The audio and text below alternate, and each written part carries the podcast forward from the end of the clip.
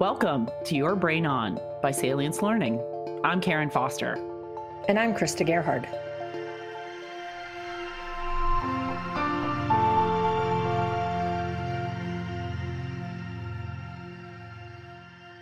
Here's part three of my colleagues Amy Parent and Irene Boland's conversation around adaptive learning with Dr. Bob Sottilare.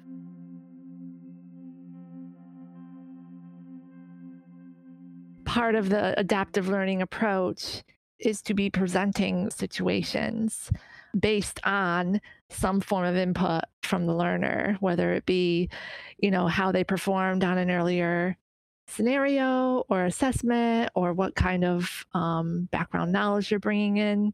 Is there anything else that you might want to elaborate around that?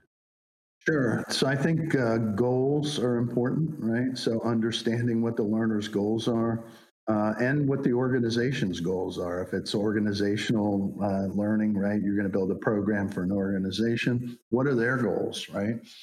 Um, and then you know, is there a close mesh? There should be. I, I, would hope there would be close mesh if you're at a particular organization and you plan to stay there. That uh, you see a relationship in terms of values between what your goals are and what the organization's goals are, and those things are closely related. So I think that's important to consider. Um, motive, you know, and that it affects things like motivation and engagement right? So if you know if I don't really have any interest in learning about uh, I don't know Fourier transforms, um, you know, I, used to when, when, I was an undergrad, right? Um, but uh, you know, if I had no reason to learn about them, you know, having somebody get up and present a whole bunch of content about how to uh, use and apply Fourier transforms is not really going to be that exciting to me. And uh, so I think utility weighs a lot, right? Hey, is there going to be an opportunity for a learner to use the information or the skills that they develop? Right? This is part of the, I think, frustration with some of the, you know, the current educational system is, you know, uh, some learners want to be very focused. Hey, I'm an engineer. I want to learn about engineering principles, you know, and you're sending me to a course on humanities. You know, but organi- yeah, but the organizations that are there have different goals, right? They want to kind of round you out, right? You're not just an engineer; you're a person, right? And so, exposure to other things besides your major discipline is important in terms of the organizational goals. So that's where there could be like a disconnect, but there mm-hmm. shouldn't be. And that can be potentially fostered through the use of adaptive learning principles, systems, rules that you can then build, combine both context, interests, and needs together through exercises and and opportunity as you as you talked about. Um, a lot of our clients have folks who have to develop soft soft skills specifically around conversation, and so I know you were saying you, mentioned soft skills before and deliberate practice and the the ideal benefit of one to one coaching, um, but in a lot of cases where you have so many people who have the charge to go and speak to the customer, but in a very specific way in terms of what they're listening for and what they can and cannot say do you find that soft skills are easier to teach or hard skills are easier? And if someone was looking to use adaptive learning to foster conversation related skills, what's what's the best approach for something like that? Wow. Yeah. So there so there are a group of uh, adaptive instructional systems that are a category that uh, are, you know, conversational agents, right? And so um, you know, these are uh, things like AutoTutor are based on conversational agents. And uh, it would be relatively easy to, you know, to have an interaction with a virtual tutor or a peer in the context of uh, an, uh, uh you know, an AutoTutor uh, course and to you know you know maybe pretend you're at dinner right and you're okay it's time to make small talk and so make small talk Um, you know, and then this is what you know about the you know the, the client on the other side of the table, right? Um, and or maybe this is how you learn more about that particular client. And so I think just you know sometimes jumping in and doing is better than you know having a whole bunch of rules to you know that uh, may bind you in terms of or limit you in, in terms of you, you know how you build that expertise. I, over time, you know, get a few rules in there. You know, hey, these these are the basics, and then let them apply those. And then, uh, you know, and then maybe you increase the complexity of the rules uh, or increase the flexibility of the model in terms of how it's assessed uh, to go into more, more and more difficult kinds of scenarios where they can interact.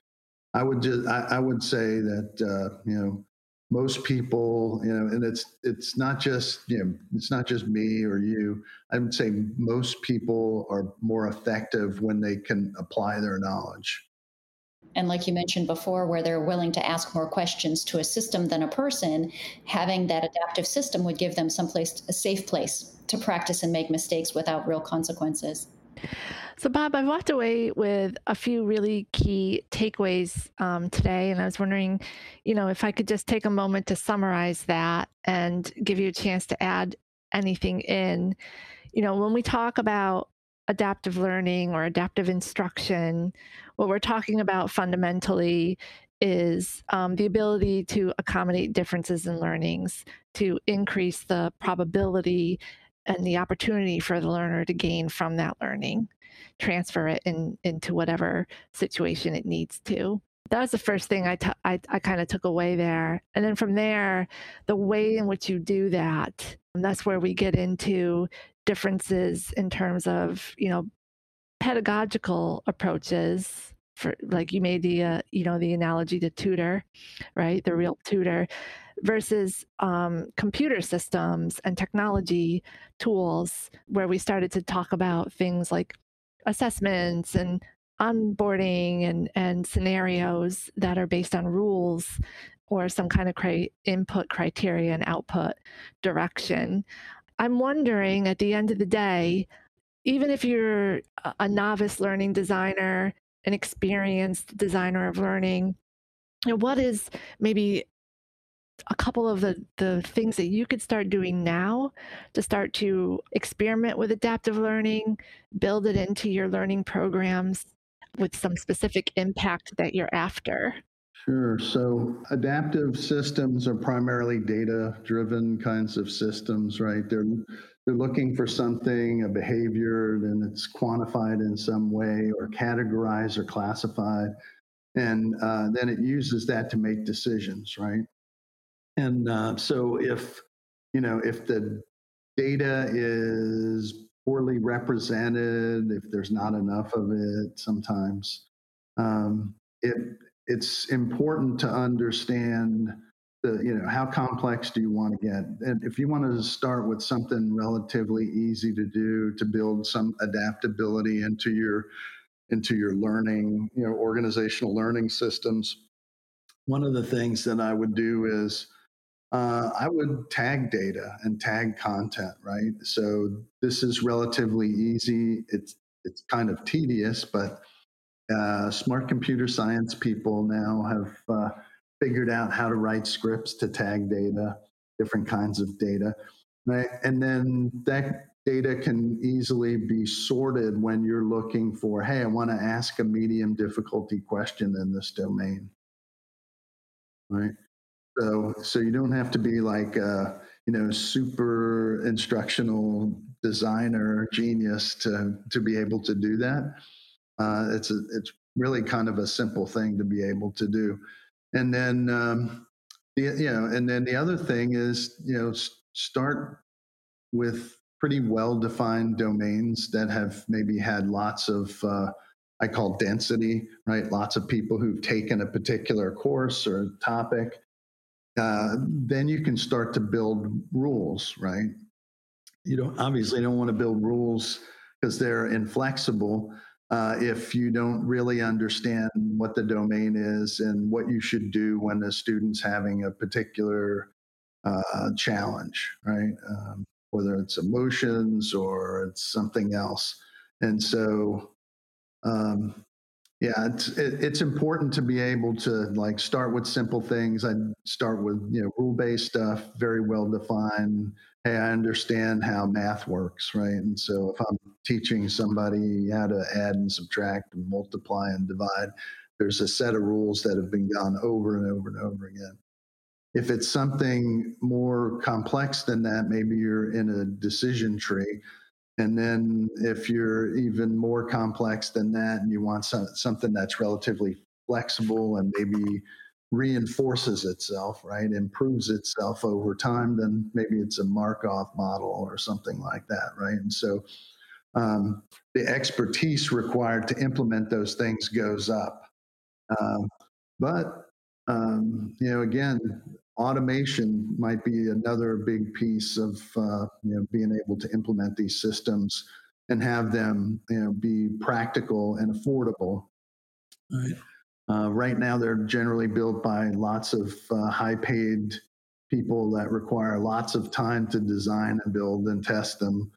And uh, you know, buying a commercial off-the-shelf product might be good if it fits well with your your your, your organizational learning goals, right? It doesn't mean you have to build it, right? It's that constant corporate decision, make or buy. I really liked how you uh, began this com- this part of the conversation by really beginning with your data and I think that's a really great place for everyone to really lean in on because it is the one thing that at the end of the day, we all are driven by within our organizations to some degree or another. And I think there's a lot of opportunity for us to think about what what success looks like, whether it be through a capability model or it be a decision tree model, like you said, or rules can you get through this you know mock scenario and make the right decisions along the way kind of thing? Um, and uh, data is a really accessible place for us. So I appreciate that. Bob i I wondered, you, you, know, earlier you mentioned trying things out, right? Doing a pilot test, seeing how things work. Once um, a person or a team has gotten through that pilot phase and they're ready to grow and and expand their use of adaptive learning, what do they need to keep in mind in terms of the data they would need, the kinds of goals that are reasonable, what kind of cost or time it would take to really be able to scale that? Yeah. So when you're thinking about designing these systems yeah, yeah. Obviously, data availability is a big is a big deal. How are you know how are you going to source that data? Um, how does that data move in in your system? Right? Is it edge processed where you know everything's kind of uh, hey the data gets generated locally and it gets processed locally and then it's it's stored locally right? Or is it more cloud based on the other end of the spectrum where things are moving around?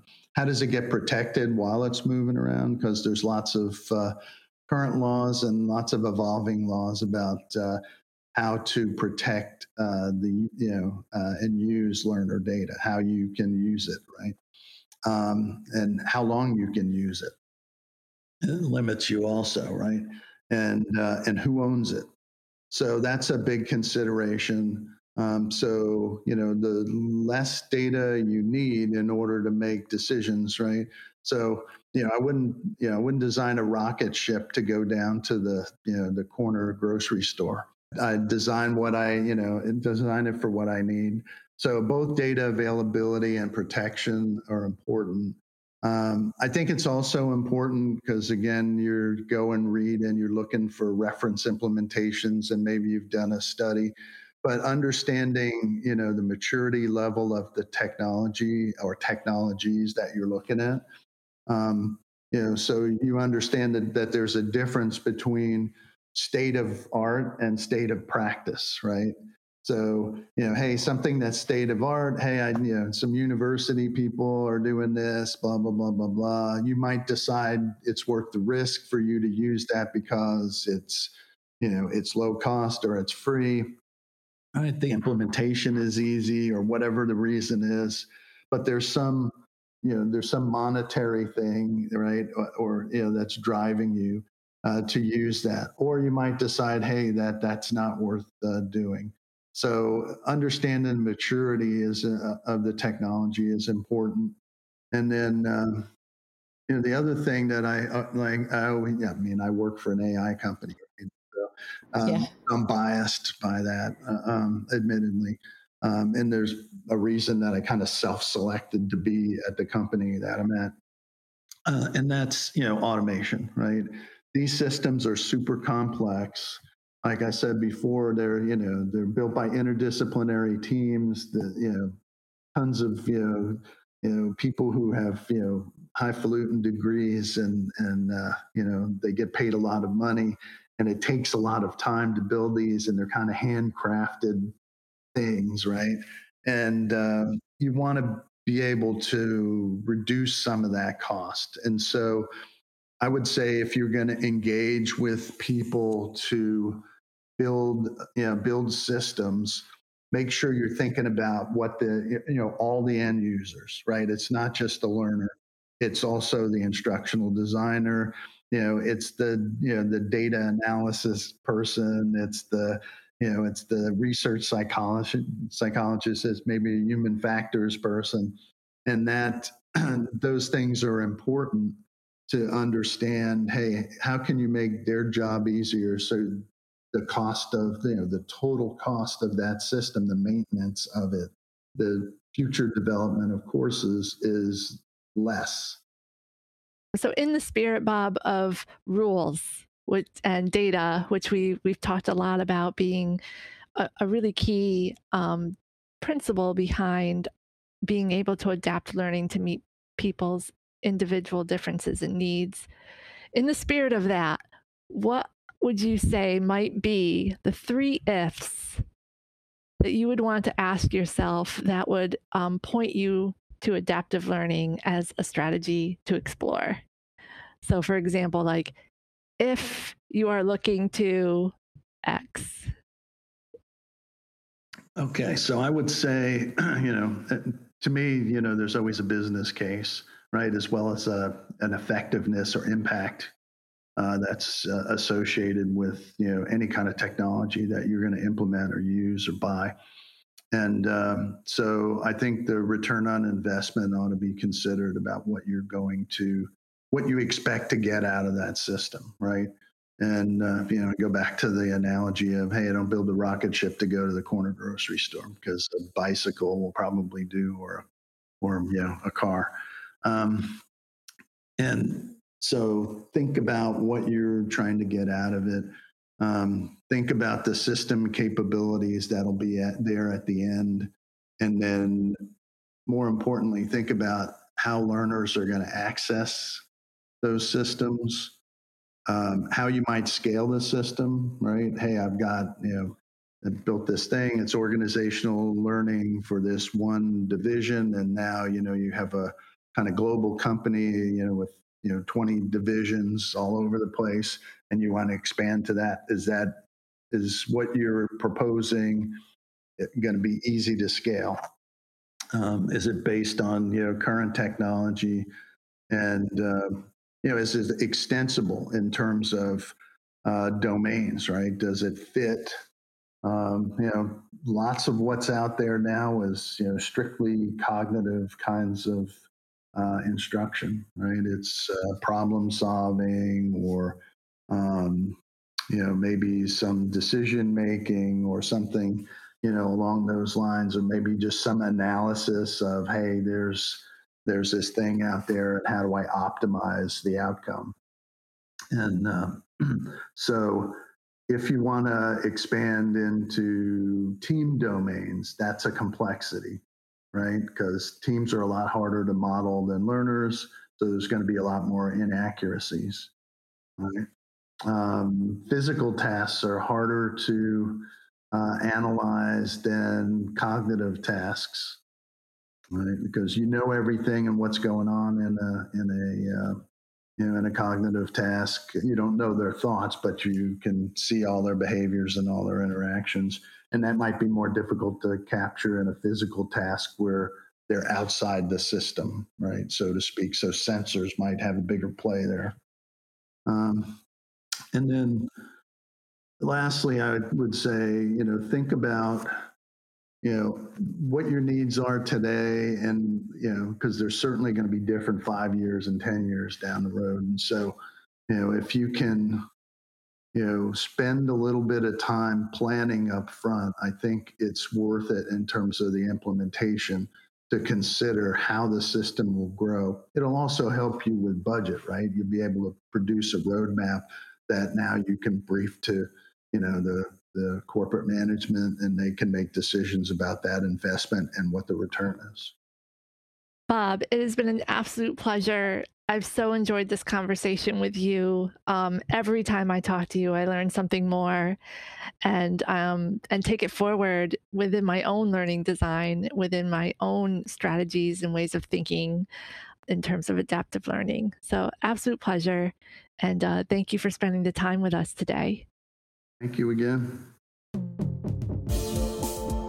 Thank you for listening to this episode of Your Brain On. Please subscribe to the show on Apple Podcasts or wherever you listen to podcasts. I'm Krista Gerhard. And I'm Karen Foster. And we'll see you next time.